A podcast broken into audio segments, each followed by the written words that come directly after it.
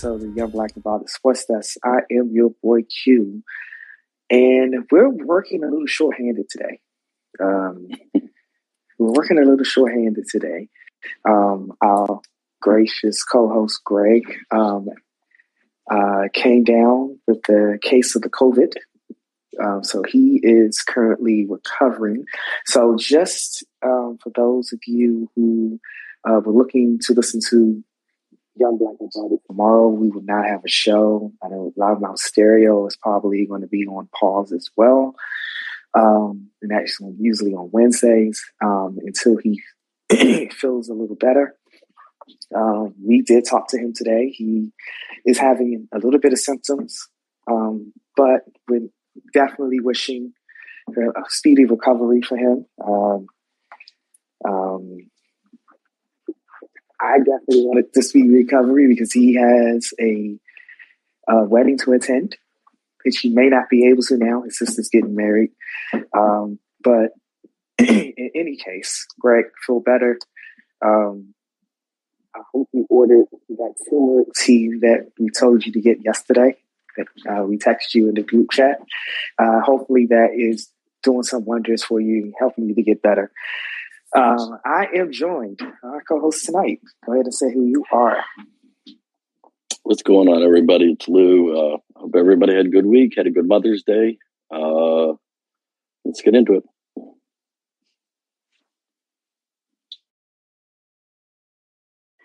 And Pam is currently um, being a mom right now and getting her getting her baby together to put her down for bed. Uh, so she will be on in a second. Hello, Cashley. Thanks for joining and listening tonight. Um, and let's go ahead and get the show on the road. First of all, how was everyone's Mother Day, everyone's past week? Um, I think I've already said my Mother's Day baby, um, how I celebrate, how, well, how I don't celebrate because I haven't really celebrated Mother's Day since my mother passed away 10 years ago.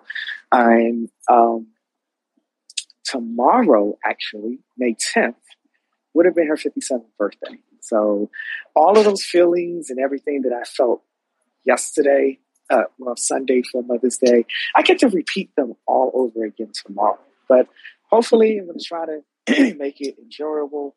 Um, I'm going to try to cook uh, cook a special meal, something that she would have loved to have if she was here with us um, because you know although she's not here physically, uh, she still is here. She still is here with, with me and my brother and my sister um, in in spirit. Um, so I'm gonna try not to be. I know my sister wasn't sad. I am the one. I guess for me being the oldest, it hit me the hardest, um, and it, and it has the last ten years hit me. You know, it's been. Uh, been a wild ride. I would just say that. Um, but we're going to try to make it enjoyable. Um, tomorrow in DC is going to be, I think, 75 or 76 degrees. So it'd be fun to sit out on the balcony and just, you know, remember the good times. Uh, but how was yeah. everyone else's Mother's Day? Uh, kind of uneventful. Just hung out at home and, you know, uh, I did the daily chores. Uh, so the kids helped a little bit too. So she got to relax a little bit. My wife did. So yeah, you know, all in all, it wasn't bad. It was all right. Well, that's good. That's good to hear. Um, that's good to hear. Uh, I don't know if Pam's still with tending to her baby, but hopefully she had an enjoyable Mother's Day as well. Um, and with that being said, uh, we'll wait until she comes back on uh, the segment. So let's talk a little. Let's talk a little football um, for the time being. We had a few stories come out uh, this week.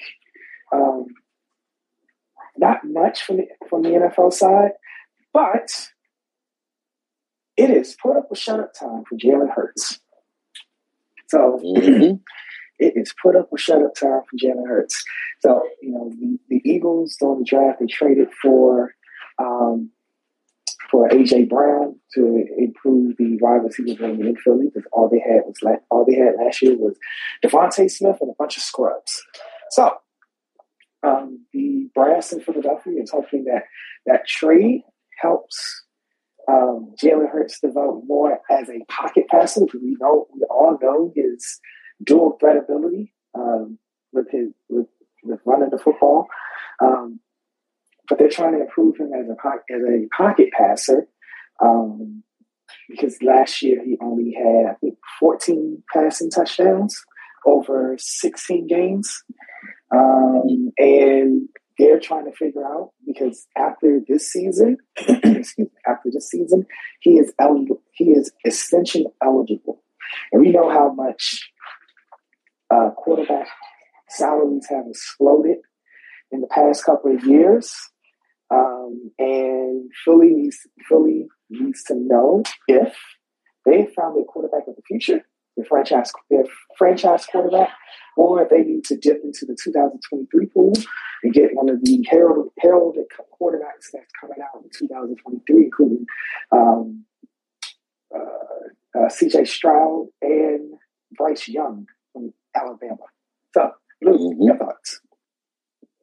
Well, I mean, like you said, it's his, uh, he's going to have to come out and ball out. I mean, you know, do they have their guy, or like you said, are they going to have to draft another one? So he's got a lot to prove, and they gave him another good weapon.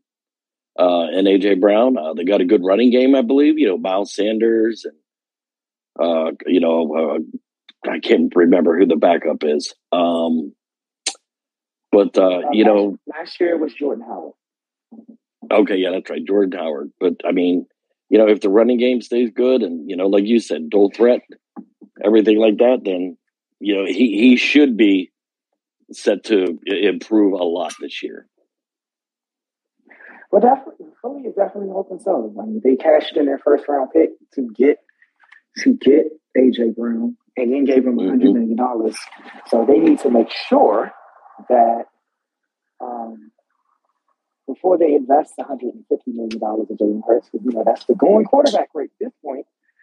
They need to know that we can actually get him and DeVonta Smith the ball. Right. Oh, and Dallas Goedert. Don't forget about him either. uh, so yeah, I mean, this is a big, big. This is a this is a huge year. This is this is. I guess, like I said earlier, it's time. It, Jalen Hurts needs to put up or ship out. Right, right. exactly. Um, so that's that on Philly. Uh, another in other quarterback news, we know Baker Mayfield is still in Cleveland. It don't look like he's going anywhere anytime soon. At least not until sometime in June, or when a big quarterback, or, or when a team really gets desperate and says, "Hey, we need to get a we need to get a quarterback." Um, but he did say over the last week that he would have welcomed the trade to Carolina. And the reason why he, he said he would have welcomed that trade because he simply just for the for the simple chance to just play. Right. So, your thoughts on well on Baker? Didn't he come? Didn't he come out a couple weeks ago? Um, the Panthers wide receiver uh, Robbie Anderson, I believe it was. Mm-hmm. Uh, when they asked him about, you know, what what does he think about Baker if you know if they traded for him, and he straight up was like, no, no, please, no, no, no. so, wow. I mean, you know, I mean, they drafted. Um, uh, who did they get in the draft? Uh, Corral.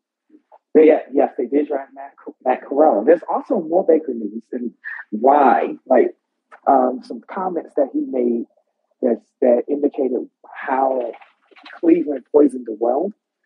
Um, he said that when Odell Beckham Jr. was released, that pretty much put a, put the kibosh on any relationship that he had with the team, with his, with uh, fellow players.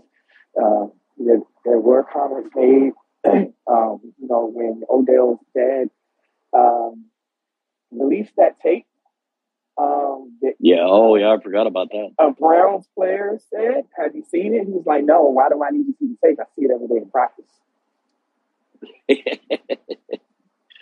uh, I, I'll tell you the one thing. I, I mean, you know, you know, is a lot of people know you know I'm a Steelers fan. Okay, so and I live an hour west of Cleveland. Cleveland did him wrong. They they really did Baker wrong. They did, and that was And- when Baker was healthy. Got to remember he he had a torn labrum. He played in a torn labrum since week two Mhm. of the 2021 season, so he wasn't healthy. Right.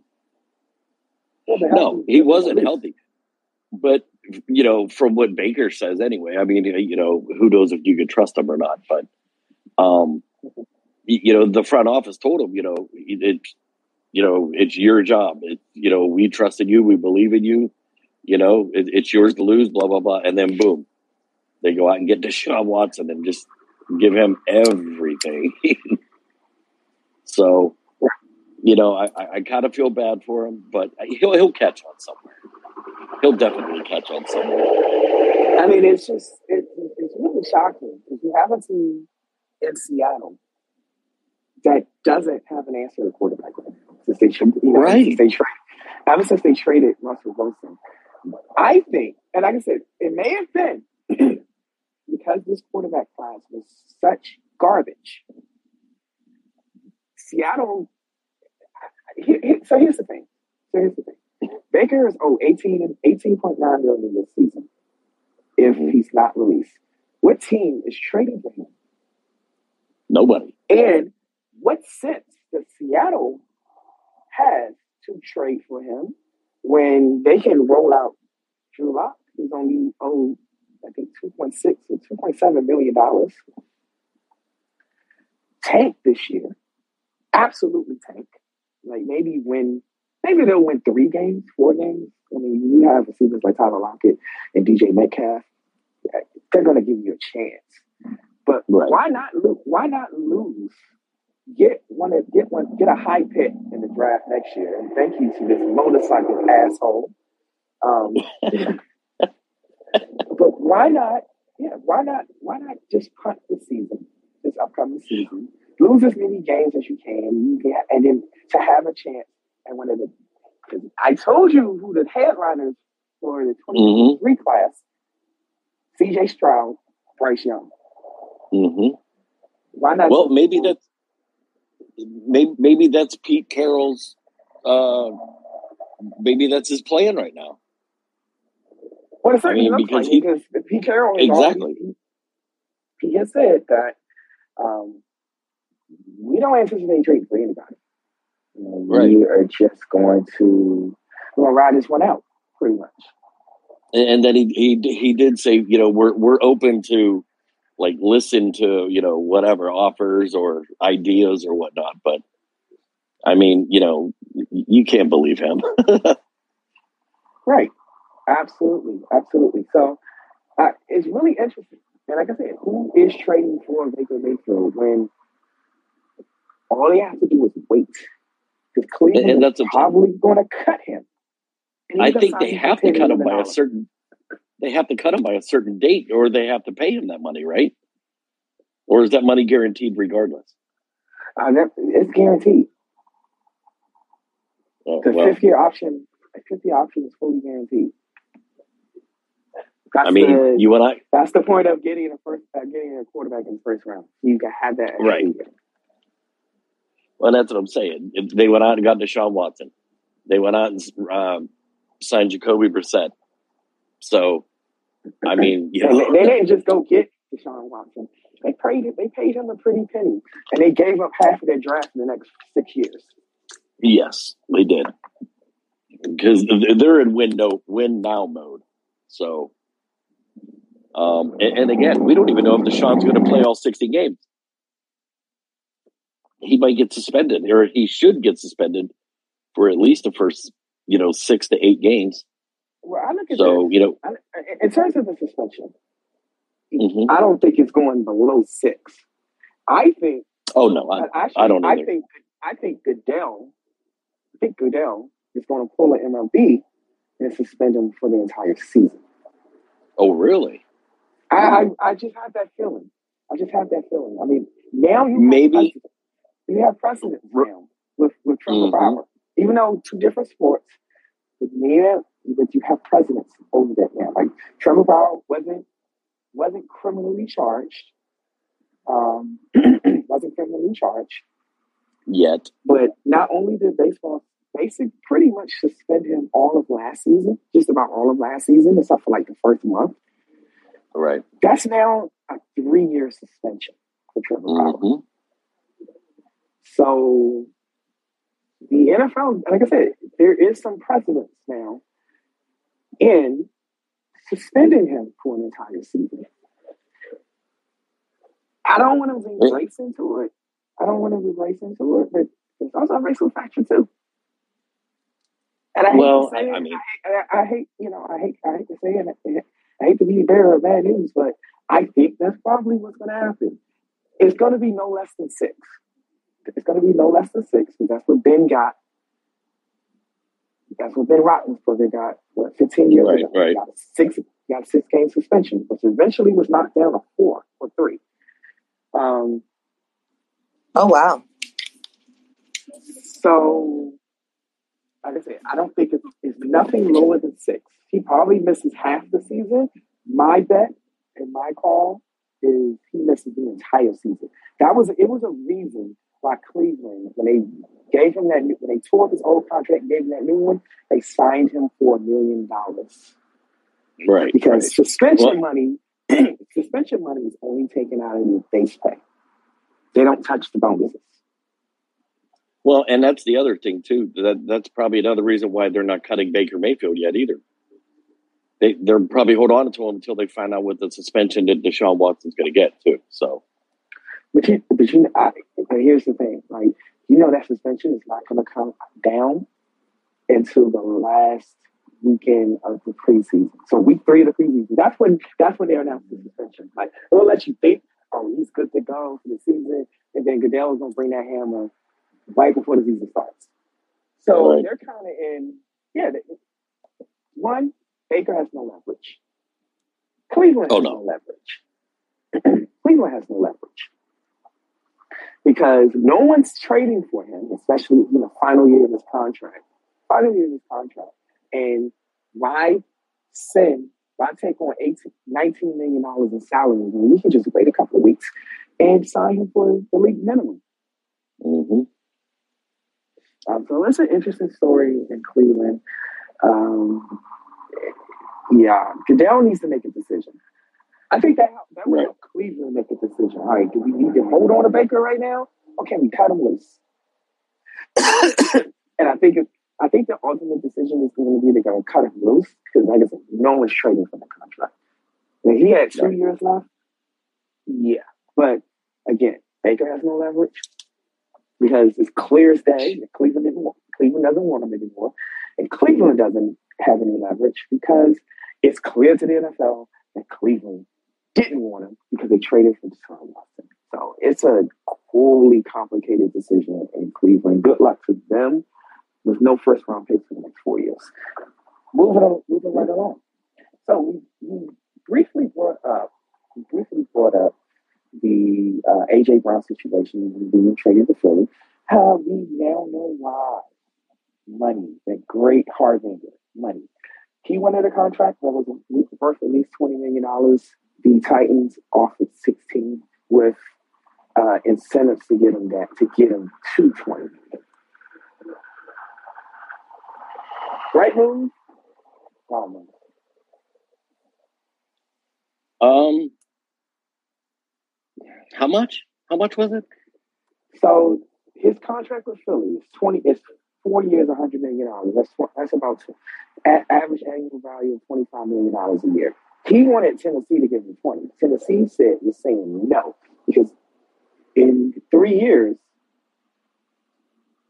uh, AJ Brown's only played a full 16 game season or 17 game season one time with many okay. different injuries throughout those three, with, with different injuries throughout those three years. Even though he went over a thousand yards, he was a Pro Bowler, Uh, but you know, he would miss three, four games. You know, two, three, four games at a time. Um, Right. So they were leery about giving him giving him Davante Adams money when he can't stay on the field. Well, not even Davante Adams money. They paid him. Uh, uh, who's the guy? Uh, Christian Kirk. Tyreek. Oh, yeah. So you know, Well, it's all up to Philly now. I mean, yeah, they they wanted to give um, Jalen Hurts at number one, and they don't think that DeVonta Smith is at number one, so they want to get a clear number one. but yeah, DeVonta they- Smith was never going to be a true number one. Like he just No. height wise, and, and you know his his game is not a number one receiver right now. Could Right, he? right. Could he? Well, we'll see. I mean, Poss- we Possibly. had, possibly. I mean, we have a we have a situation here in Washington where Terry McLaurin was not pegged to be a number one, but he's a clear number one. So I'm not saying that it's not possible for uh, for DeVonta Smith. I just know right now he's not a number one, and that's exactly what. And you know, I hate Philly, but that's exactly what Jalen, uh, what Jalen Hurts needs. He needs a true number one, and yeah, Philly hasn't had a number one receiver since, since uh, DeSean Jackson was in his prime. Right. And they thought they had one in Alshon Jeffery, but Alshon Jeffery couldn't stay on the field. So And, yeah. It- I don't know. it's interesting times in the NFL. Interesting times in the NFL. So our last little NFL story of the week, what happened today actually. Uh, Torrey Smith, uh, uh, who played with Carson Wentz in Philly, won a ring with him in Philly. He says he went on NFL on Good Morning NFL, if you NFL Network, and he laid out a three minute case as to why he thinks that Carson Wentz, or as I call him, Carson Heinicke, is going to have a breakout year in Washington and resurrect his career as a franchise starting quarterback. I mean, again, possibly it, it could happen. Will it happen? I have no clue. Right. You you know you you, you have to wait till preseason. See how he looks at preseason. So, uh, I I honestly, I mean, you're the you're the Washington fan, so you know more about the team than I do. I absolutely don't believe in Carson Wentz. No, I don't. I don't. I think that either Taylor Heinicke or um, or Sam Howell or, or one of those two will be the starting quarterback at the end of the season when, when Carson Wentz quits from this team. Now, he does have a better situation here in Washington, just in terms of offense, with Antonio Gibson, Yeah. Terry McLaurin, um, the Jahan Dotson, the, the rookie from Penn State. Um, and if Logan Thomas and Curtis Samuel can get healthy and stay on the field for 16, ga- 17 games this season, 17 games this season, I think he has a better supporting cast in his hand, both in Philly and in Indianapolis. But I just don't think he gets it done. Prove me wrong. I would love to be proved wrong, but I don't. I just don't. You know, and I got to see. I got to see Carson Wentz twice a year when he played in Philly. I just don't see it. I don't see it. The only year I saw it was the year the Eagles won the Super Bowl, and he couldn't play in the Super Bowl. He couldn't play in the playoffs because he tore his ACL. Right. I don't know. Well, and and here's the other thing you got to think of too. And I don't know. Like I said, you know the team better than I do. How's their offensive line? Well, the offensive line lost a big, big piece of Brandon Scherff, but we all knew Brandon Scherff was leaving anyway. Okay. Um, they did went. Um, they go and sign uh, um, a guard that played with Ron, played under Ron Rivera. I can't remember his name right now. Um, the but the offensive line is returning four starters. Well, three, three starters. Because uh, Ereck Flowers not for free agency as well. We go to Jacksonville. Um, but the line was actually one of the team's strengths. It's just that was one of the team's, team's strengths last year. It's just that Taylor Heinicke kept running into sacks. gotcha. Taylor Heinicke kept running into sacks. half the sacks that he took were his fault. And Taylor Heinicke didn't have the arm strength that have not even an iota of the arm strength a person has. So that's why I think that's why I I, I, I want to believe Torrey Smith.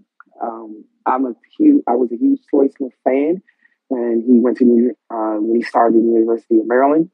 Um, so I'm I'm heavy. I'm big on on Torrey Smith, and I think he would know because he played with him. You know, he played with him. Right. I just don't see it happening. And if it happens, great. We may have found out. We may have finally, finally found our franchise quarterback. But I'm not banking on it. I got you. Like I said, it's a wait and see. Wait and see definitely a wait and see right now. But from from what I've heard so far about Jahan Dotson, like he was supposed to graduate. Uh, actually, he graduated from Penn State Saturday. He was going to skip graduation to be at practice, and Ron, Ron Rivera said, "Fuck you know, take your ass and run across stage." So that tells you the work ethic. That tells right, you the work right. ethic about it. I think I do. From what I've been hearing and post draft analysis about Jahan Dotson, I think I think we, I hope, pray to God that we hit our own run to take some of that pressure off the off the team. That, but again, we will have to wait and see. We will have to wait and see. Right. And now that we have finished with our NFL and Pam has returned uh, from from putting her baby down, we're going to move right into our wrestling update. Pam, it's all yours. Thank you so much. This weekend was wrestling. Uh, there was a lot going on. We had Impact Under Siege. Mia Yim came back and she actually returned there looking to challenge Deonna Purrazzo. That was a shocker for this weekend. We also had WWE's Backlash, which is going to be the main point of topic for me this session. Well, more so this segment. Um, just because, to be honest, it didn't make any sense. I don't understand why we're calling it WrestleMania Backlash instead of just Backlash, but you know, Vince likes what he likes, and you know, it kind of is what it is. So, we'll just break down what's what happened at Backlash. So it was Cody Rhodes versus Seth Rollins, and of course, Cody beat Seth believe it or not, that was the best match of the night. And it was the first match of the night, which really shocked me. Next, we had Omos versus Bobby Lashley. And Omos, of course, beat Bobby Lashley because why would you put him to be this unstoppable force to then get beat by Bobby Lashley? Considering Bobby Lashley just beat him at WrestleMania, and there's not really much going on for Bobby Lashley anyway. Then we had Edge versus AJ Styles, where Edge defeated AJ Styles by referee's decision. AJ Styles, essentially, what that means is he was out cold. He, he, he couldn't even tap out. He was just done. Um, and then we saw Rhea Ripley go and debut with Edge and Damian Priest. So, like we all kind of predicted, it more so fits her style. So I'm looking to see where that goes as far as their stable. Ronda Rousey versus Charlotte Flair in a I Quit match. And Ronda Rousey defeated Charlotte Flair, made her say I quit, and she is now the new SmackDown Women's Champion. Madcap Moss versus Happy Corbin, and Madcap Moss defeats Happy Corbin. I just feel like that would make sense in a storyline, but still, I I don't get I don't get it. Like I like when it was Sad Corbin and his arc to go to Happy Corbin, but now it just it's just kind of all over the place. And last but not least, we had the Bloodline versus Drew McIntyre and RK Bro, both champions, everyone champion actually, except for Drew McIntyre, which I really don't want him to win. I'm over the Drew McIntyre reign. It was boring. Great during pandemic. Great when fans came back, but I'm kind of over it. Move on. And of course, we the ones day one on God mode Roman Reigns, the Usos, the Bloodline defeated Drew McIntyre and RK Bro. Overall, whole pay per view, honestly, like a four out of 10. I honestly, mm, yeah. And out of that four, three of it goes to just Cody and Seth because it was not that good. It, I really struggled to pay attention and to watch and stay into this pay per view. So do not recommend at all.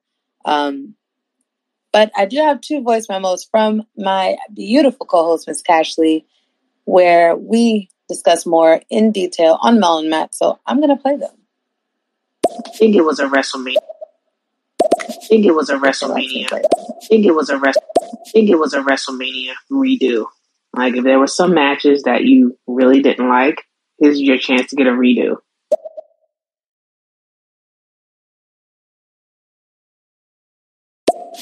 That Charlotte and Ronda match um, still didn't do much for me this time around either. Um, I think they're just lacking a lot of chemistry.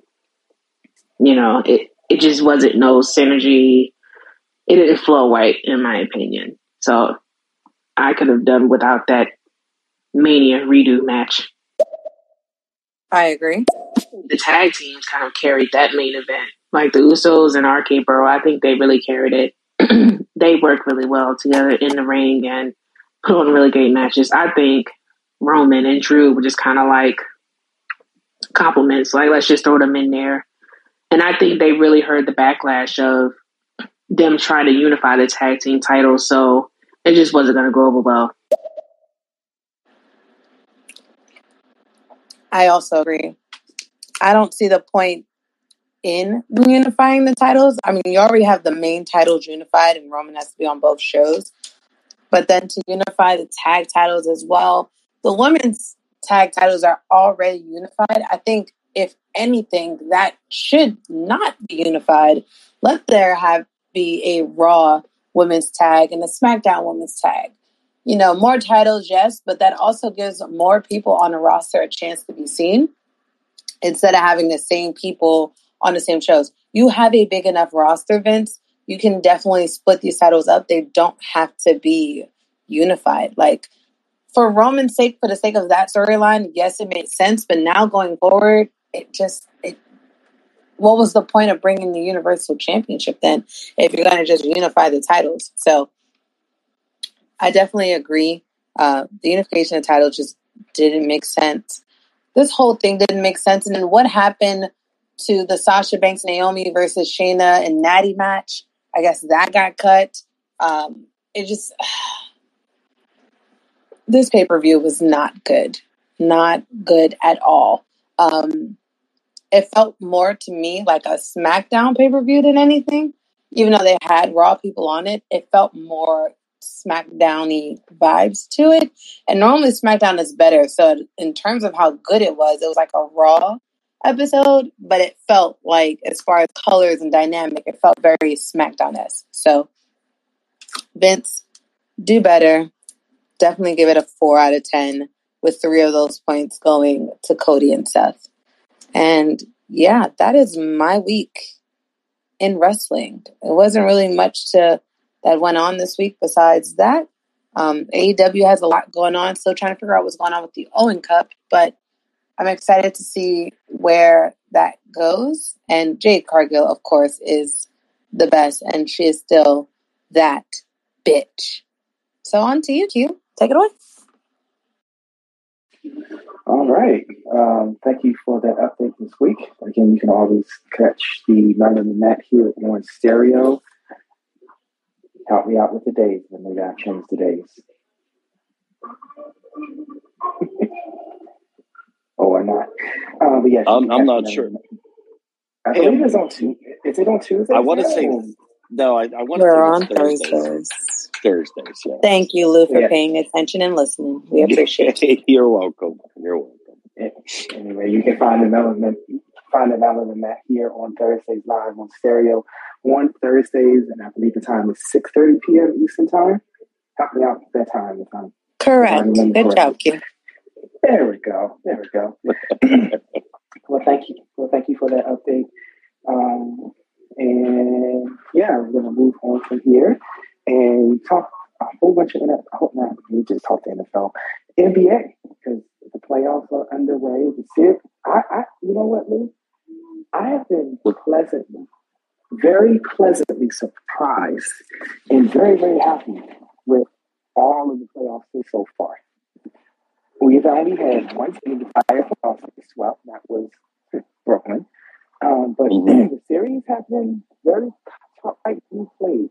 Uh, we have two series that are tied to two. Um, Phoenix and Dallas and uh, Philly and Miami. We have one game that's playing right now that may have reached its end. With like five minutes left in the fourth quarter.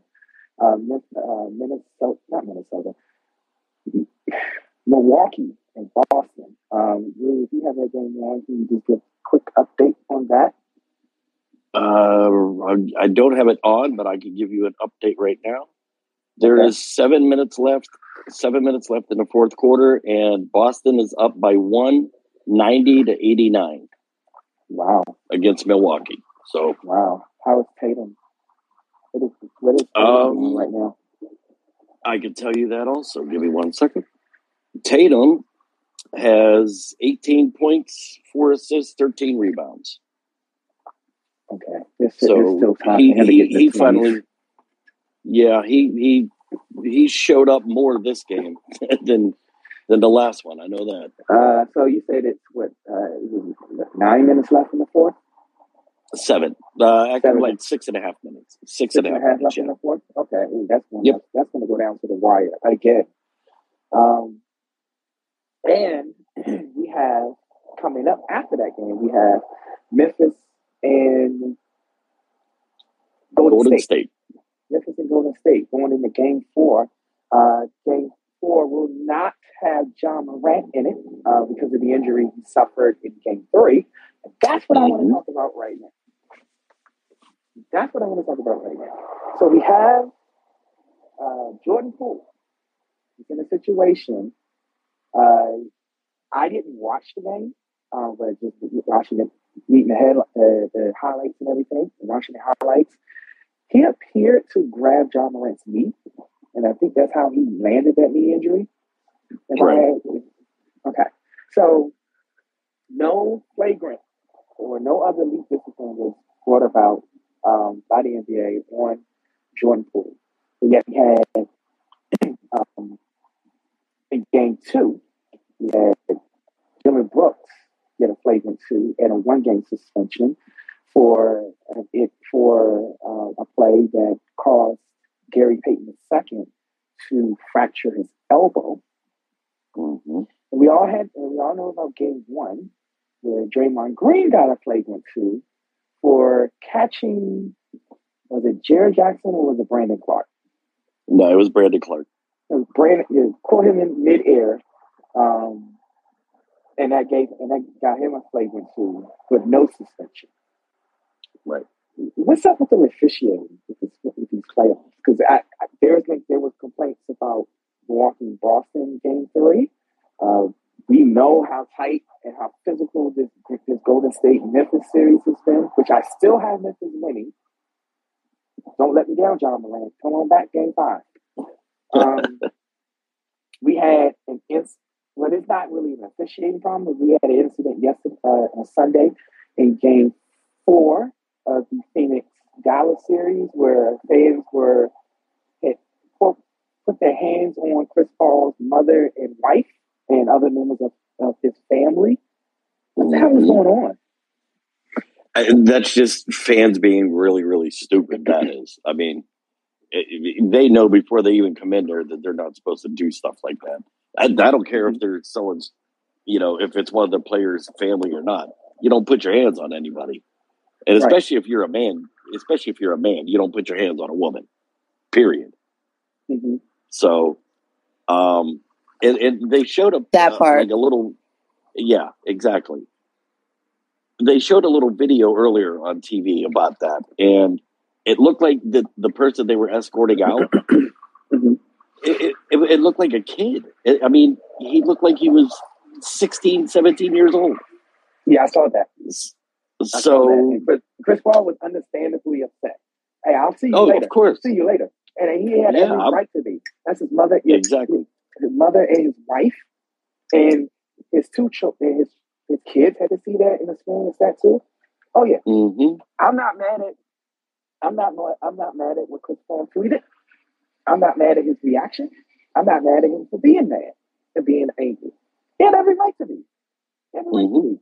Like I would be too. players, fans need to remember that players are human too, and and the players have their families in the stands, and the same respect that we want the the play, the same respect that the the same respect that the NBA expects players to give to fans, fans need to reciprocate that to the players and to their families.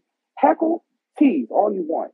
The minute you put your hands on somebody, whether it's, It's a over. player, whether it's a player's family, or you just be outright disrespectful, the player should go. Should, player should be able to knock someone the fuck out. well, the, now, Phoenix Chris Suns Paul coach. did that. Now, Chris Paul did that. He suspended the rest of the playoffs and Well, right. into next year.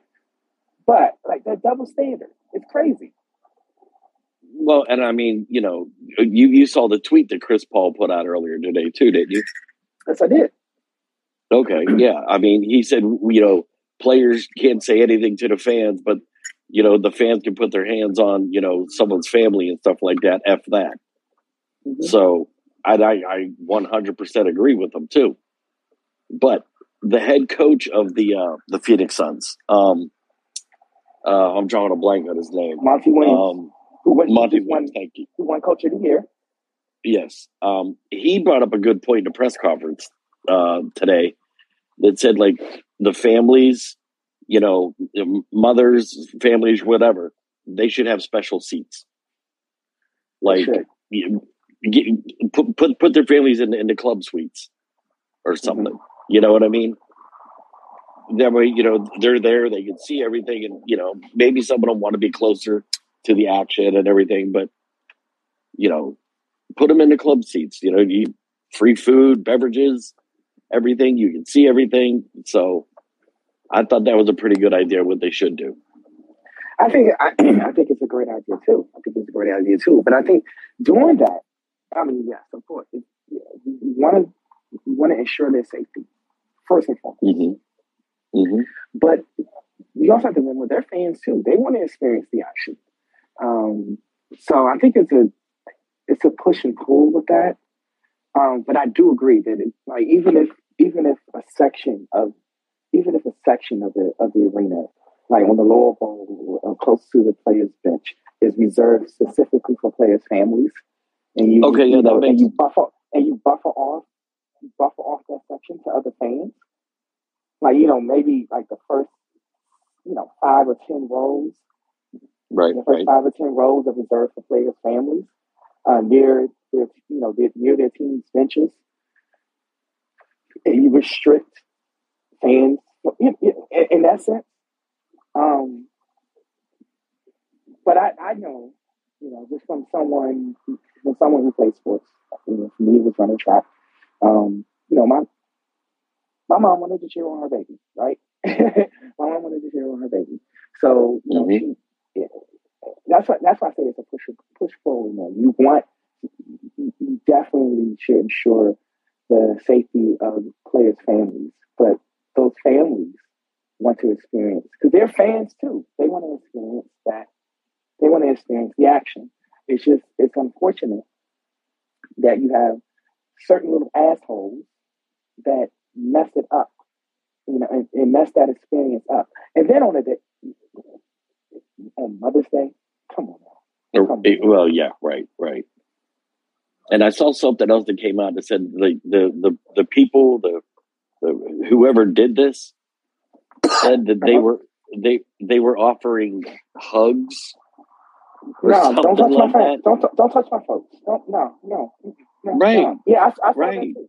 I saw that too. They wanted Like- I, like- yeah. Like, get the hell out of here. You can wave. You can say hello. You know, you can ask for a picture. If they say no, keep the moving. No, no, no, no. Don't, don't, you don't, you don't, no, don't, no, no, no. Absolutely not. Absolutely not. So those fans were banned from American Airlines Center until 2023. Do you think it should have been, they should have been banned longer or banned for life? Yes, I do. I mean, you, Yeah. you go to any sporting event, that's any sporting event. What's one of the first things they tell you is, you know, don't touch the players. You know, I mean, yeah, it might not say anything about the players' players. families Don't or run out onto the playing surface. Don't run out onto the court. Don't run out onto the Right. field. Don't run out. To, don't run out on onto the diamond. Don't enter the playing surface. You know, I mean, for those, they they have they have a brain. Use it. yeah, That's all I so can say about it. You know what I mean? With, I'm not agreeing with the with the ban of the 2023. They should be banned for life. They should never have the opportunity, and, and not just at American Airlines Center, not just in Dallas. They should never be allowed to go inside any NBA arena for the rest of their lives. Any, any, any, anywhere an NBA game is being played, they should not be allowed to, to be in attendance for the rest of their lives. So I, I, I don't agree. I don't agree with them only being banned from games from the building until 2023. What if they just go to somewhere else? Go like go to Phoenix or go to wherever Chris Paul, you know, is playing. No, they should not be allowed to be in the building ever again in any NBA arena ever again. That's just blatant disrespect. I hear you. That's just blatant disrespect. So I wanted to.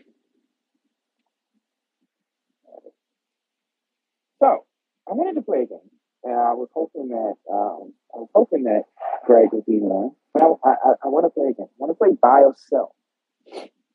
And what we're buying or selling tonight, we're gonna make, and we're gonna keep this quick.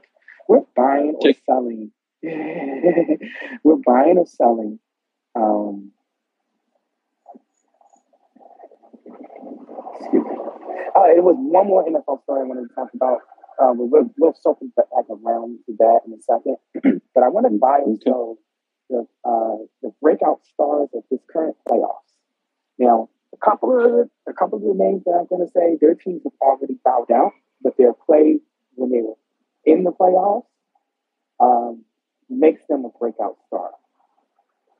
Uh, so the first one I want to well, the first one, DeAndre Hunter.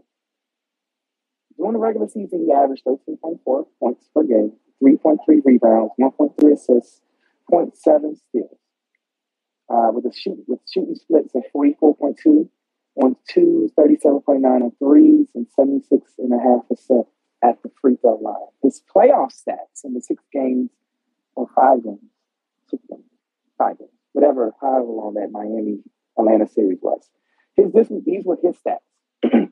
21.2 points, 3.8 rebounds, 0.6 assists, 0.8 steals, with shooting splits of 55.7% from two, uh, 46.2% from three, and 80% from the free throw line. So here's here's the, here's the argument for DeAndre Hunter being a playoff star. Uh, the only player on this list who failed to make it out of the first round, Hunter's performance against the Miami Heat still deserves some recognition. With Miami hounding Trae Young on every possession, which resulted in an average of 15.4 points and 31.9% shooting for the series. Jesus Christ. Um, Atlanta desperately needed someone else to step up offensively, a challenge that only Hunter answered. Having averaged just 10.8 points in the first in his first postseason of one a year ago, Hunter more than doubled his scoring average this time around, hitting jump shots and spotted threes with regularity. After connecting on 38.2% of his catch and shoot threes throughout the uh, during the regular season, Hunter drilled 47.6% of his assisted attempts against the Heat. He also ranked in the 93.8 percentile in isolating, isolation scoring this postseason, registering 1.27 points per possession and 58.3% shooting. Uh, while it was, so this was this was a terrific sign for an Atlanta team in need of star power around Young. Hunter has shown flashes during his three seasons, but injuries have always seemed to derail any type of momentum he's begun to accumulate. While he's not a playmaker by any means, the 24 year old has the tools to develop into a high level 3 and D wing. While it was a small sample size, Hunter looked good when healthy against one of the league's toughest defenses, including a 35 point, 11 round, 11 rebound performance in Game Five. The number one, the number four overall pick in 2019. Injuries are the only thing holding Hunter back. So, by sell, DeAndre Hunter becoming a playoff breakout. Now, are we just buying or selling just the playoffs, or are you talking like going Just into the- next season? Just the playoffs, and I guess we can add one in the next season too. But but let's let's make the main argument just the playoff performance. Well, it, then I'll I'll buy that because he was the star for Atlanta because Trae Young sucked on that series. Trae Young didn't, didn't hardly do anything that series, so yeah, I will buy that. Okay. I'm buying it too. And I think he can extend into next season if, and only if, he can stay healthy, which he is not Mm. proven able to do in the three years he's been in the league. Right. Okay. Next player. Brandon Clarke, the Memphis Grizzlies.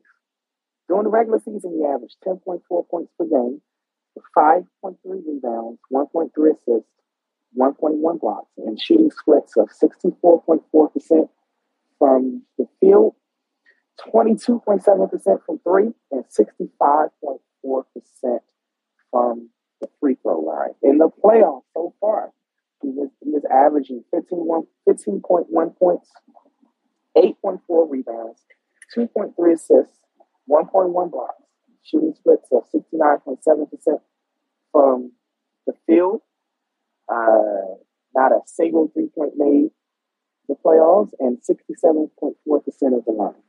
So here's his argument. Brandon Clarke has been a good big man off the bench for the past few years in Memphis, and now he has shined on his on his increased minutes this postseason. If a six man award was given out during the playoffs, Clarke would be the front runner right now.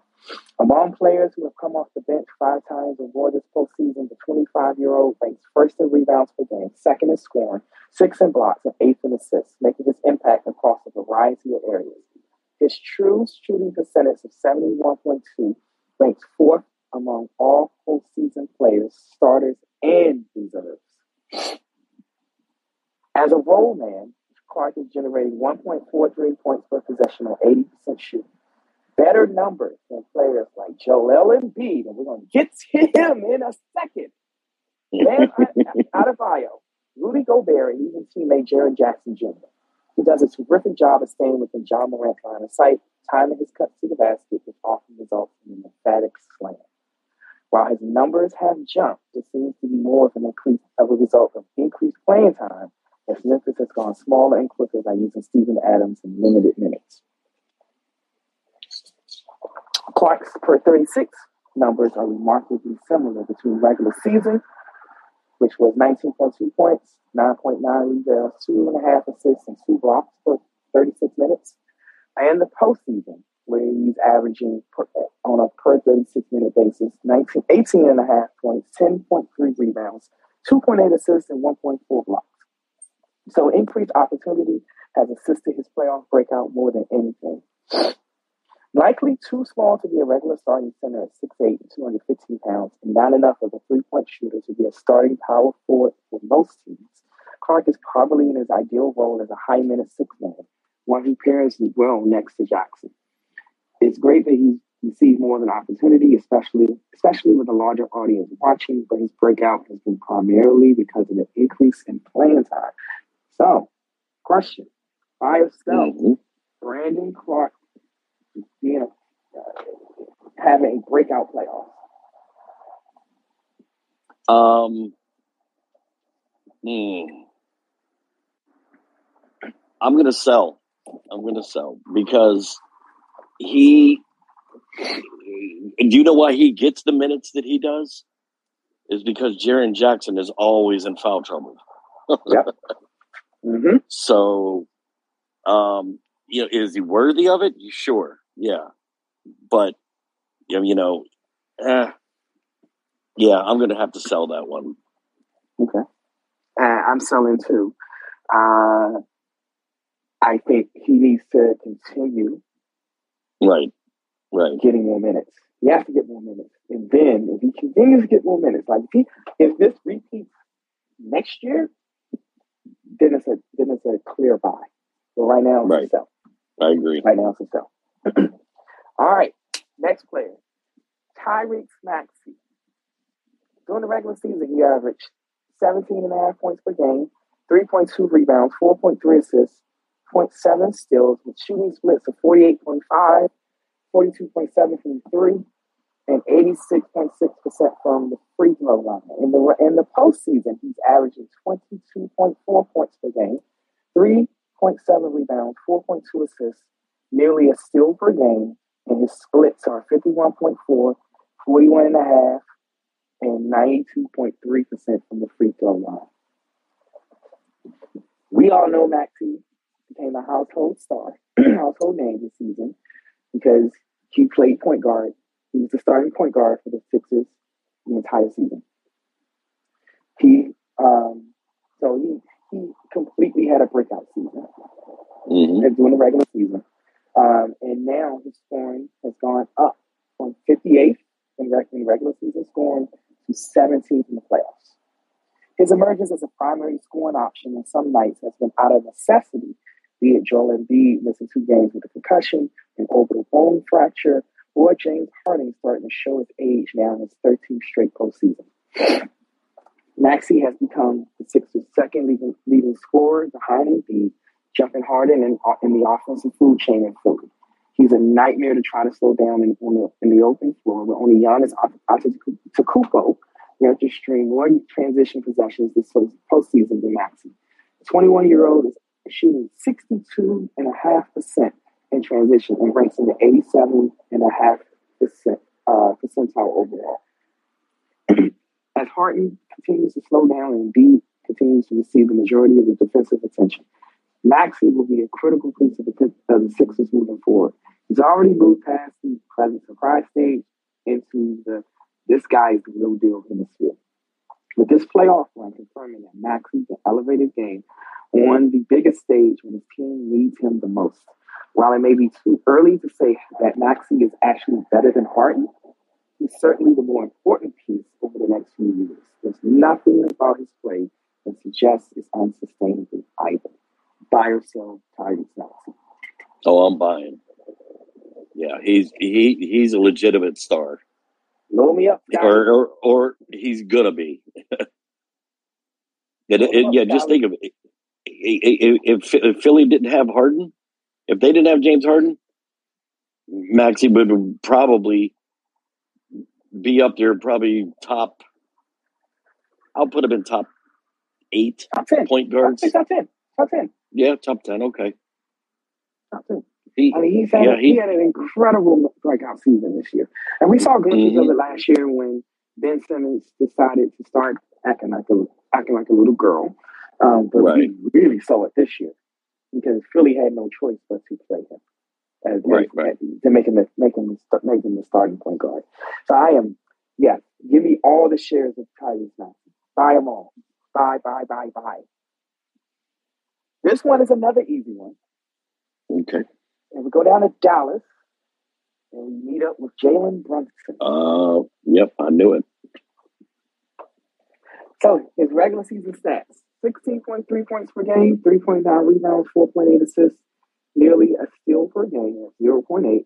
His splits were 50.2, 37.3, and 84% of the free throw line. In the postseason, he's up to 24.1 points per game, four, 4.7 rebounds, so nearly five rebounds a game, nearly four assists per game, nearly a steal per game, and he's shooting 45.7% from the field, 33.3% from, from three, and 87.8% from the free throw line. So here's the case on Jalen Brunson. We all know what this is going to be. Following a stellar regular season, Brunson has now jumped to 13th overall in postseason scoring, even ahead of players like Devin Booker, DeMar DeRozan, Karl-Anthony Towns, and others. His breakout began in Dallas. His first three games of the playoffs against the Utah Jazz, when Luka Doncic was sidelined with a calf strain. Brunson stepped into a primary scorer and playmaker role, averaging 32 points, 5.3 rebounds, and 5.3 assists, while the Mavs took a 2 1 series lead. In our current NBA universe, where point guards are only getting taller and more athletic, Brunson is a throwback at six foot one, instead relying on his court awareness, dribble hesitation, and ability to finish in and around traffic and finding success. Only Luka and Ja Morant are averaging more drives per game than Brunson's 20.3, with only Luka generating scoring points off drives than, than Brunson's 13.9. His ability to get into the teeth of the defense, despite not possessing Doncic's size, and Morant's athleticism, is a testament to his overall skill set. While his scoring numbers suggest Brunson has arrived as a number one offensive option, that's probably a little too aggressive of a statement at this point. The Mavs have a net rating of minus 5.1, and Brunson is on the floor this postseason without Doncic, a number that jumps to plus 5.5 when the two share the court. We've also seen Brunson's shooting efficiency fall this postseason when asked to play a larger role. We saw that in, uh, we got that picture when I read the splits. It appears Brunson's ideal position is that still that of a complementary scorer and playmaker, rather than one who can carry a team by himself like we've seen from Doncic, Morant, or others. Brunson has elevated himself into a Fred, Fred VanVleet-like level a player who should flirt with all star status every year but isn't ready to be a true focal point. Either way, he's going to get paid this summer in free agency. Buy or sell Jalen Brunson. I'm buying. Yeah, he's uh he he showed up because number one he had to when Luka mm-hmm. was out in that first series for a few games or whatnot but yep. he's continuing. He's continuing to ball out even when mm-hmm. Luka's back now. So, mm-hmm. yeah, I'm definitely buying him. And you're right. He is going to. Yeah, he He's is going to get paid. paid. and you know why? Not just because of his breakout season, because he is now the marquee free agent on the, on the market. Yep. He's the marquee, and, and not a lot of teams got money to sign him outright. So he's about to get paid. Very, very handsomely. All, all Mark Cuban has to do is just get rid of one of those Shark Tank deals he did. They he could pay him. He's got money. exactly. And our last player, our last player, going to go to going to San Francisco, Jordan Poole. During the regular season, he averaged 18.7 points per game, 3.4 rebounds, four assists, uh, 0.8 steals, and his shooting splits were 44.8, 36.4, 92.5 from the free throw line.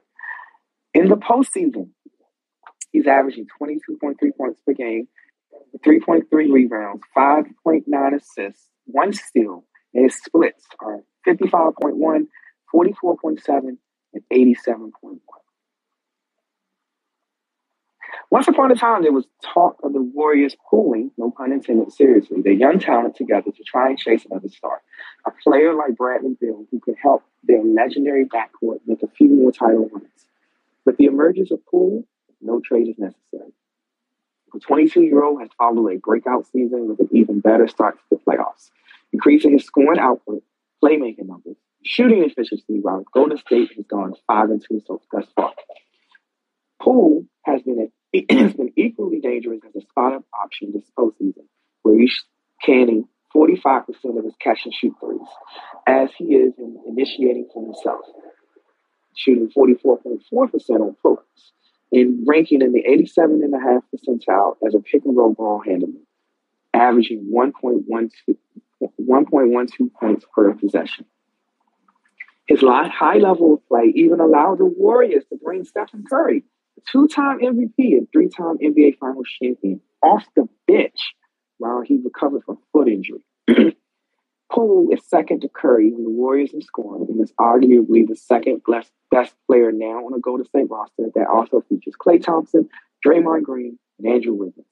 His evolution as both an on and off ball threat has helped both Curry and Thompson maintain their previous playing styles while also easing their collective burden as they enter their early to mid 30s.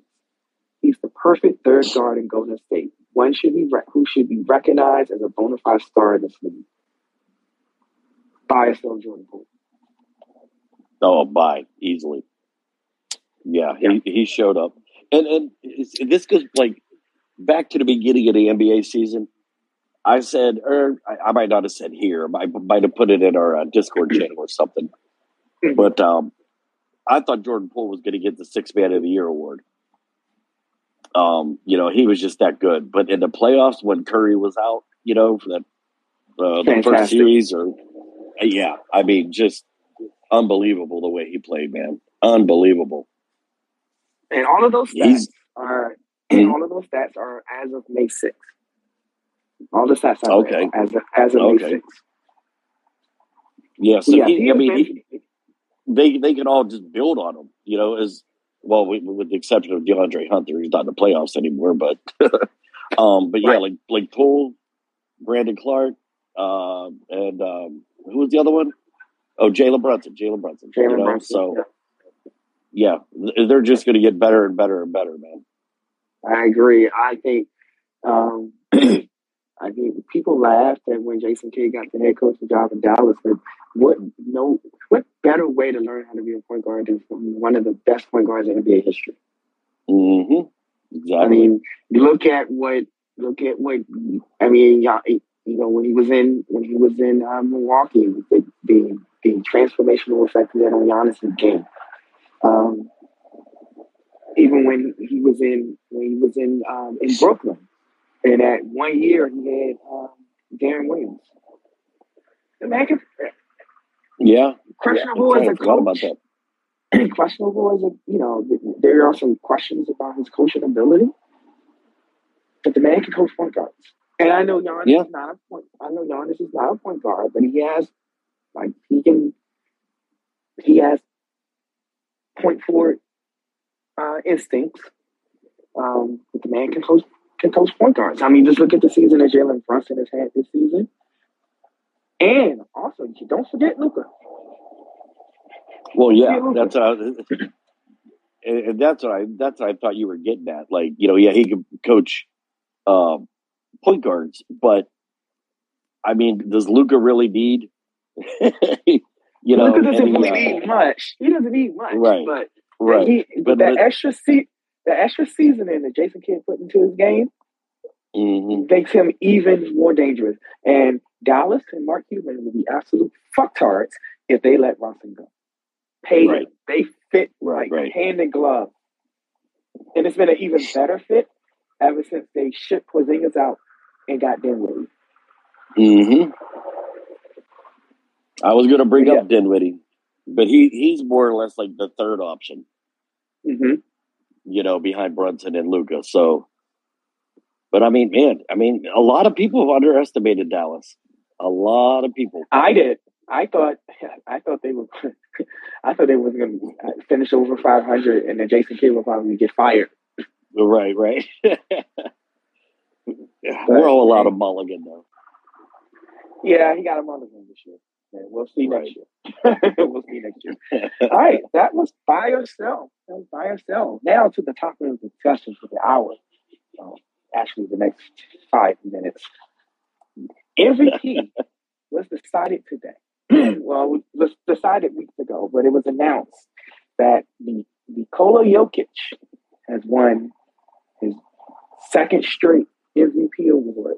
Uh, so he's gone back to back the last two seasons um, as the most valuable player in the NBA. Um, a lot of people are not happy that it was Jokic and that it was Jokic getting that getting that MVP award and not um, Joel Embiid.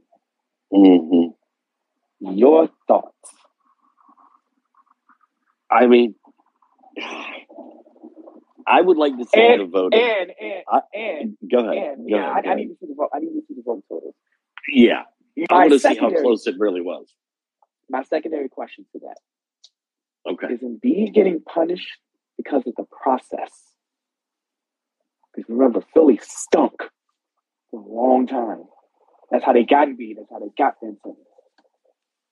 Is the league so, writers punishing Embiid because of the way that Philly acquired him? Because there's an argument. No. An, no, I'm saying there, there is an argument. There's an, there's, a, there's an argument being made that you know, because Embiid has been runner up the last two seasons to Jokic. hmm And a lot of people are saying, well, we know why he didn't get the MVP award last year because he missed, what, 20 something games. Right. Therefore, there's no argument this year. Well, There was no, this- no major injury argument where he missed like a a chunk of time. The only chunk of time that he missed is when he had COVID.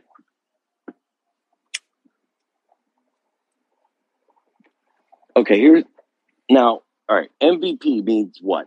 Most valuable player, right? Yes.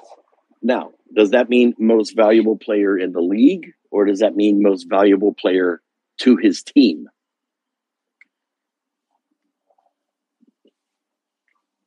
I mean, You can make an argument for both. Exactly. It- it- you could make an argument for Giannis too. I, I, that's why I, I, I want to see the voting. I want to see how Yeah, close it actually was, Yeah, because too. there's really no. I mean, everybody pretty much knew it was going to come down to Joker and Embiid, but it, it's really like it's a coin flip, in, in my opinion. Either one. I mean, e- either one, and I'm, you know, I'd be if, if Embiid won and Joker lost, I'd be like, yeah, that's cool. Joker won, I'm like, yeah, okay, yeah, that's cool. so, Okay, so just a quick update. The Boston Milwaukee game has gone final. That series is now tied at two. Mm. Boston Yep. defeated the Milwaukee Bucks 116 to 108. And Al Horford, Al Horford, 30 points, eight rebounds, three assists. Jayson Tatum, 30 points, 13 rebounds, five assists. Jaylen Brown, 18. Wow. Al Horford Yeah, had they- to turn back the had to turn back the Yeah. clock tonight. he was drinking from the fountain of youth tonight, I guess. And Giannis wasn't that bad. Giannis had 34 and 18. Uh, but they got nothing else. Well, Brook Lopez gave him 17. Jrue Holiday only gave 16. He shot 5 for 22. Ooh, yeah, that's not a Jrue game. They miss Middleton. Khris Middleton so much in Yeah. Milwaukee. They miss him so much. Because uh, Khris would have gave him at least 20. Yeah, I mean, and then and you have that that third legitimate scorer too, without Right, having on without without Right, having a floor. maybe anytime you're getting 12 points from Wesley Matthews, the, Uh, the, the fossil that is Wesley Matthews Jr., hmm and Grayson Allen didn't do shit. He was three for seven for seven points. Uh, You also got you also 11. you, you also got to remember though, Boston was like they played great defense too. And So- again, and also remember this, they were at a disadvantage too because Robert Williams did not play. Oh, that's right. That is true. Robert Williams did not play. That's why Brook Lopez had 17 tonight.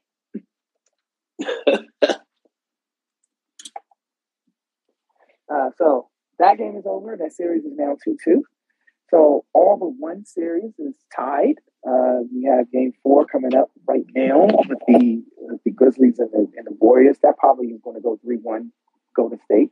Uh, but don't underestimate Memphis because actually, Memphis during the regular season was 20 and 5 when um, when John When Ja didn't play, it was 20 and 5 or 15 and 5. One of those, I'm, I'm, yeah, I'm maybe a little off on the on the on the actual winning percentage, but don't sleep on don't sleep on Memphis. And, that, and, Memphis is a very very deep team. Yep. Memphis is a very very deep team. Um, they got a good bench. I'm really hoping that that series goes two two because I can't. Look, I put a bold prediction out last week that Memphis was going to to the Western Conference Finals, and I need that to come to fruition. I need that to come to fruition. I need that fifty dollar fat. We shall we shall see. oh man, so so yeah, I, I think that you know the whole argument about you know Embiid over Joker, Joker over Embiid. Uh, yeah, I need to see what the voting was. I really need to see what the Right. I need to see how close. Like if it was neck and neck, okay. Yeah, but you can make an argument for both. But if it was one lopsided toward Jokic, I am not buying it. Even though Jokic did have to do a whole lot, a whole lot less, a whole lot less. Didn't have Michael Porter for eight games this season. Did not have um, uh, Jamal Murray. Ja- didn't have Jamal, Jamal Murray, Murray. the entire didn't have Jamal Murray the entire season. Anytime you're relying on Bones Hyland, who was a nobody, no one knew, and Will Barton, who forgets how to play at times. hmm Yeah, yeah. Uh, I I just need to see how close it was. I really need to see how close. I need- really need. I really really need to see how close it was. All right, moving right along. Moving right along. Oh yeah. So going back to the NFL for just a second, and I want to talk about. I want to talk about because this was um, in this was in a the this was in uh, uh, the uh, shit. What's his name? Peter King's uh, Football Morning in America Oh, okay. about how there are some general managers in the, in the NFL who are saying that they could see wide receivers becoming valued like running backs. Basically, you don't sign them to a second contract. You get everything you can get out of that rookie contract. You cut them or don't re-sign them, and you can get another one in the draft.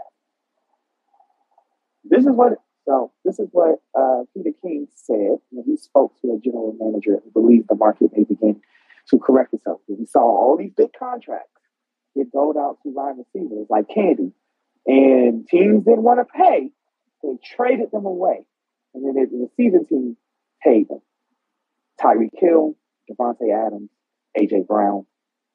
Uh, you could throw in Christian Kirk. You know, he wasn't traded; he was signed outright. So this is what that general manager said. Quote, I can see the receiver position becoming like running backs. Get as much of out of the receiver in his first contract, and then after four or five years, let him go and draft another one high. There are so many good receivers now. I'm not sure they're all going to get paid going forward. the reason he makes this general manager uh, makes this argument to Peter King because of this.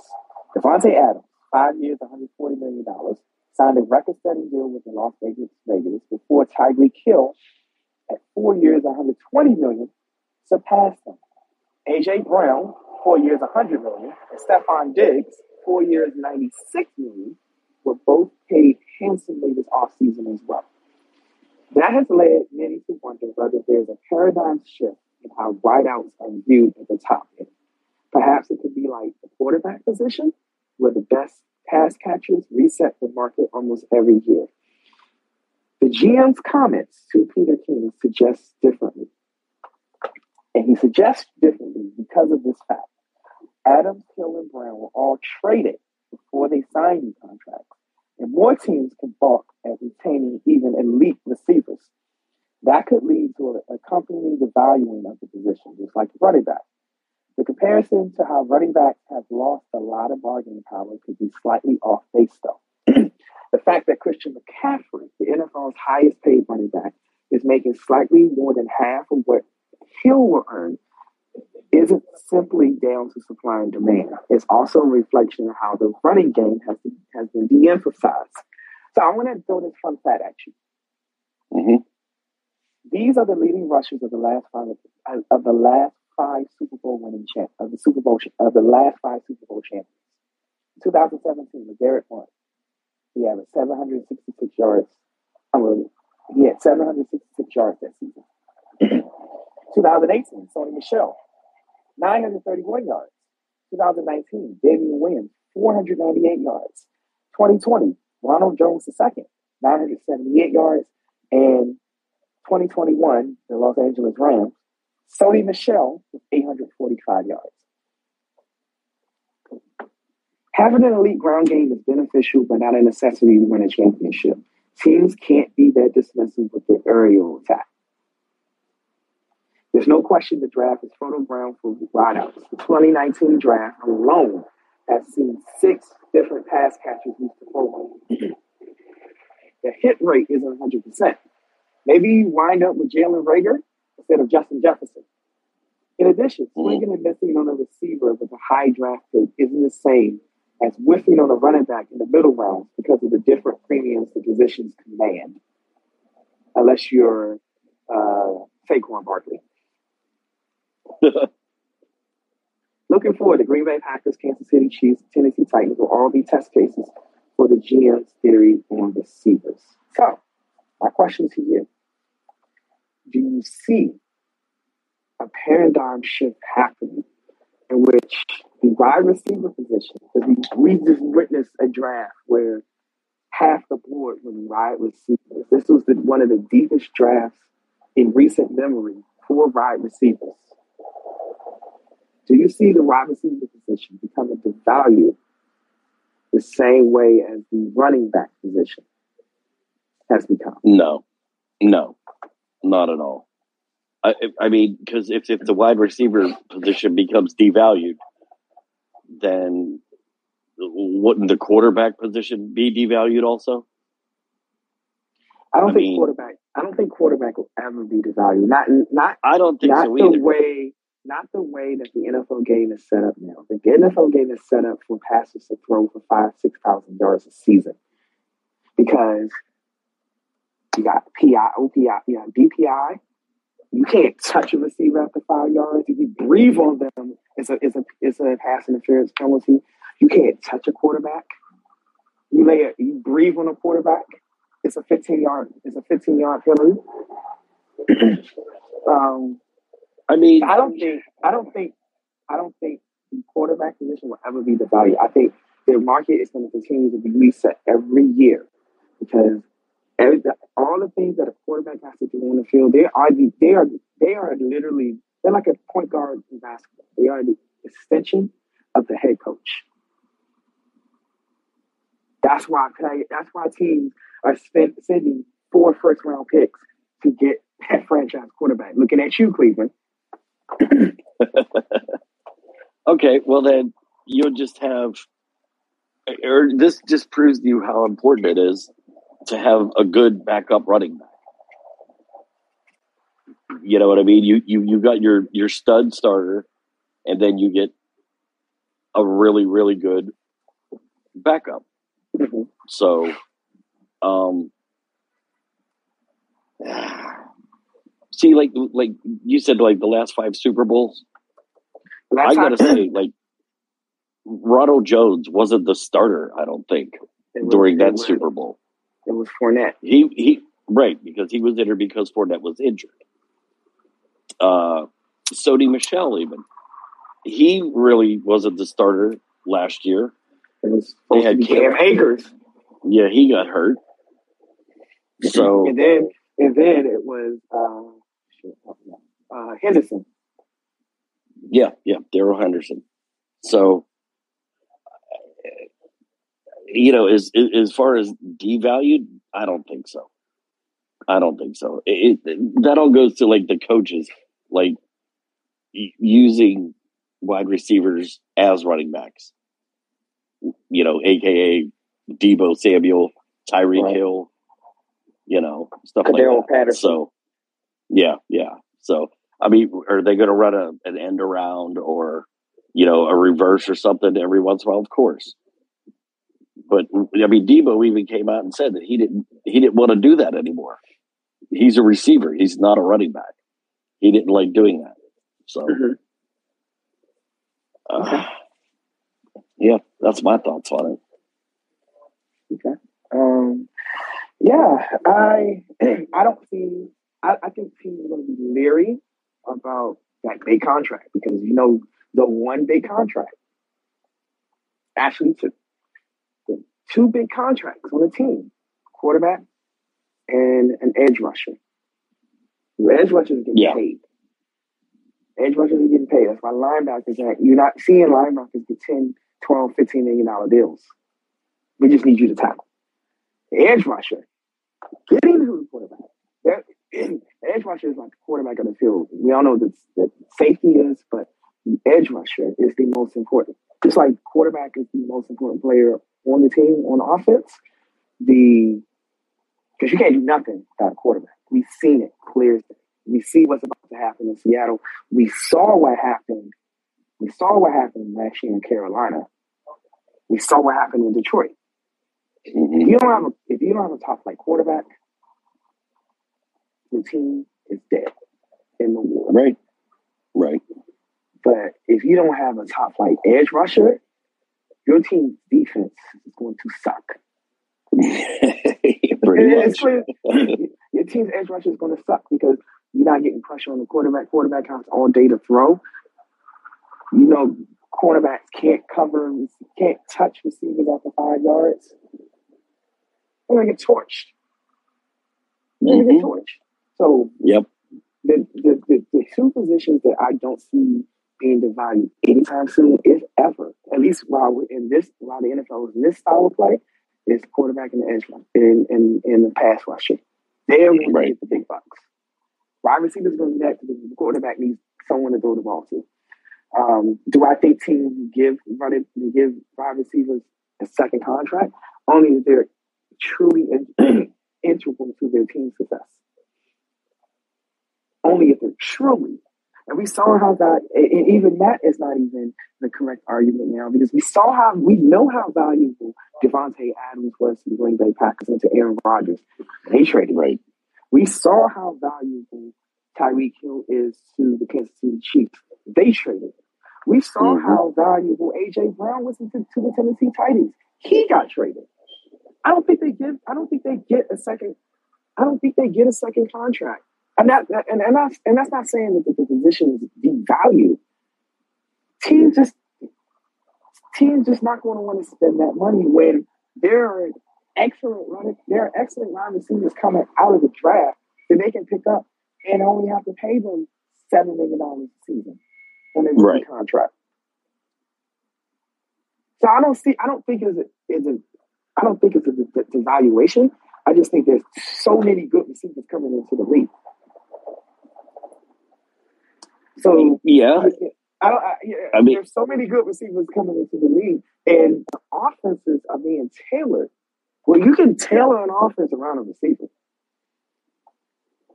You can tailor that offense around him. You know, it ain't just one. You know, two wide receiver sets. Everyone playing out of the I formation. You got three, right. four. You got three, four receiver sets. You got tight ends who are playing like who are playing like wide receivers and can go over the middle, can can run a fade route, can run a you know a, a you know a full out.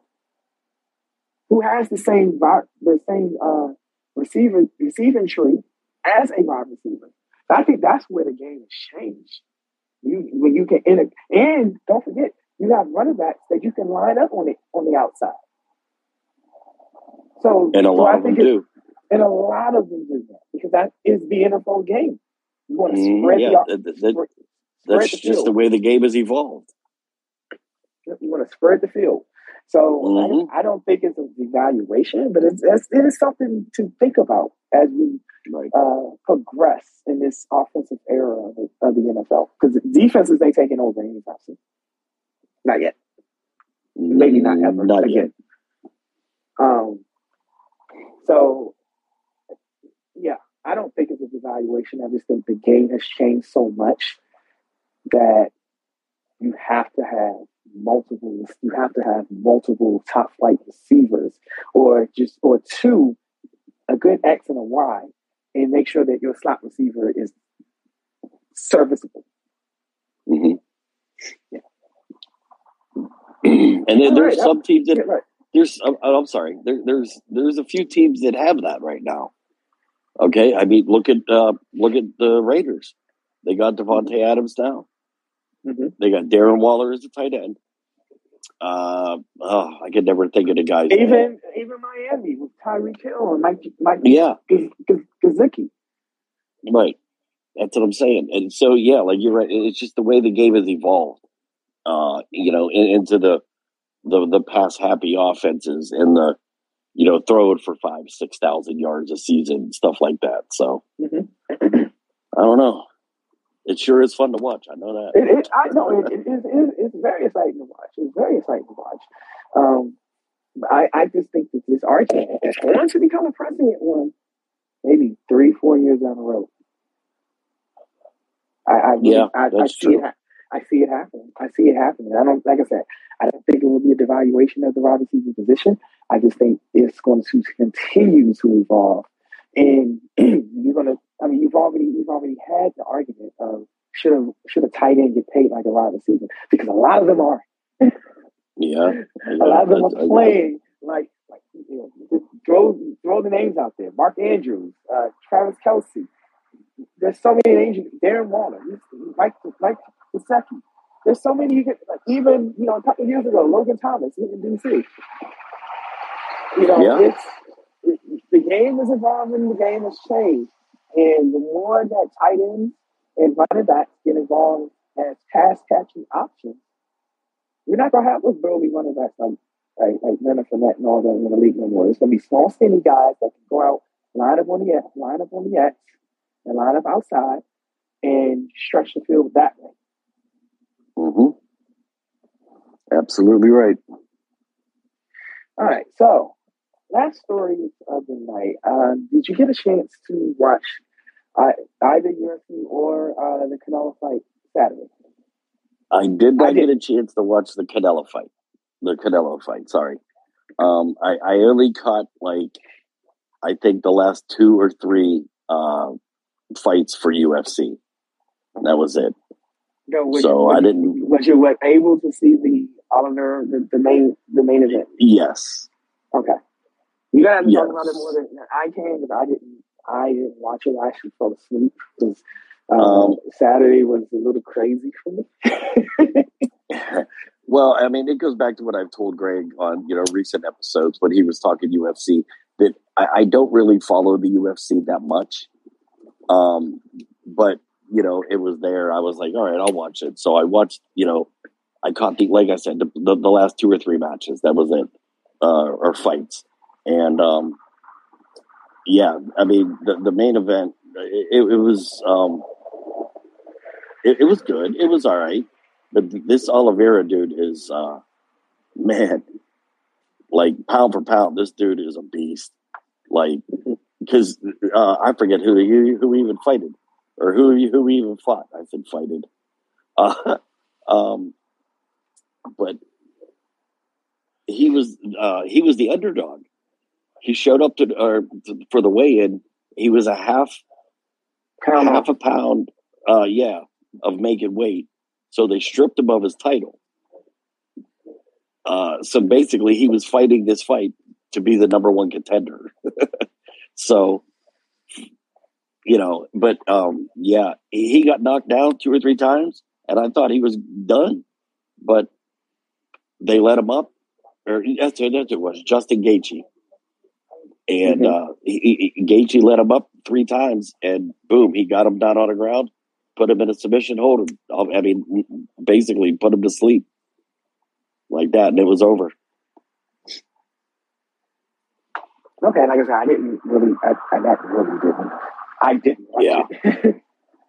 um, of course, my my benevolent brother, he's the boxing fan. So, you know, when I woke up Sunday, he was like, "Did you catch any of the Canelo fight?" I'm like, come on, man, you saw me sleep on the damn on the damn floor. No. No. I came in. Uh, I came in. I saw. I, I went straight to sleep. all I know is Can- Canelo lost. That's all I he know. did. But his only his second defeat. His second defeat. Um. So that yeah, so that is that. So we have reached the portion of the show where we give out our coveted awards for the week. Lou, do you have any for this week? I do not. Okay. I Um, do not. I don't really have any either. I'm just I, I do I, I take that back. I have my weekly Ben Simmons your bitch award goes to Ben Simmons because uh do you see the tweet after he had his surgery? I'm all and getting better soon. Shut the fuck up. well, I mean, like we, we talked all that shit on him and everything, but maybe his back was messed up. Then you know he had surgery, so And it was let's just and it was a you know what problem. right. So let's just end it here, and I'll just say, I I hope he the surgery went well, and I hope he comes back, and and and I hope he plays good. Put it that way. I really do. I just hope he decides he don't want to play no more and retires and goes offshore and, and go run All with kangaroos. Anyway. Okay. That too. All right. So, so, another great episode. Uh, great to talk sports for another week. Um, yeah, Mhm. Greg, we hope you feel better. Get that. Get, Yeah. Feel better, Greg. Get, I get hope you feel better, brother. Uh, and with that, Oh, and Pam- Go ahead. Pam, Pam and Cashley, I just wanted to say happy belated Mother's Day. Cashley, I don't know if you have any children or not, but either way. Not a mom yet, Okay, but I will not say yet. thank you on her behalf. Well, if she has a pet, and she is a mother. If she has a pet, and she is a mother. So we, we, we're gonna, we'll, we'll honor that too. Uh, no, you have been listening to another episode of the Best Damn Sports Show on Stereo. This is the Young Black and Body Sports Desk. We will see you same back time, same back channel next week. Hopefully, the forecast cast and Greg is feeling better and over uh, his visit from Lady COVID leaving her panties on his doorknob. Um, and with that, we'll see you next week. All right. Peace, out, y'all. Hey, do you have the Wi Fi password? Common words everyone has said in an airport, coffee shop, or any public place with free internet. Don't fall victim to internet hackers while using free internet thanks to NordVPN. NordVPN is one of those services you tell yourself you don't need until it's too late. We've used the NordVPN to browse the web, check bank accounts, and even stream apps like Netflix. It's the only VPN service that lets you bypass ISPs, perfect for when your job has sites you frequent like Facebook is blocked. It's the best VPN service you can get for both price and performance.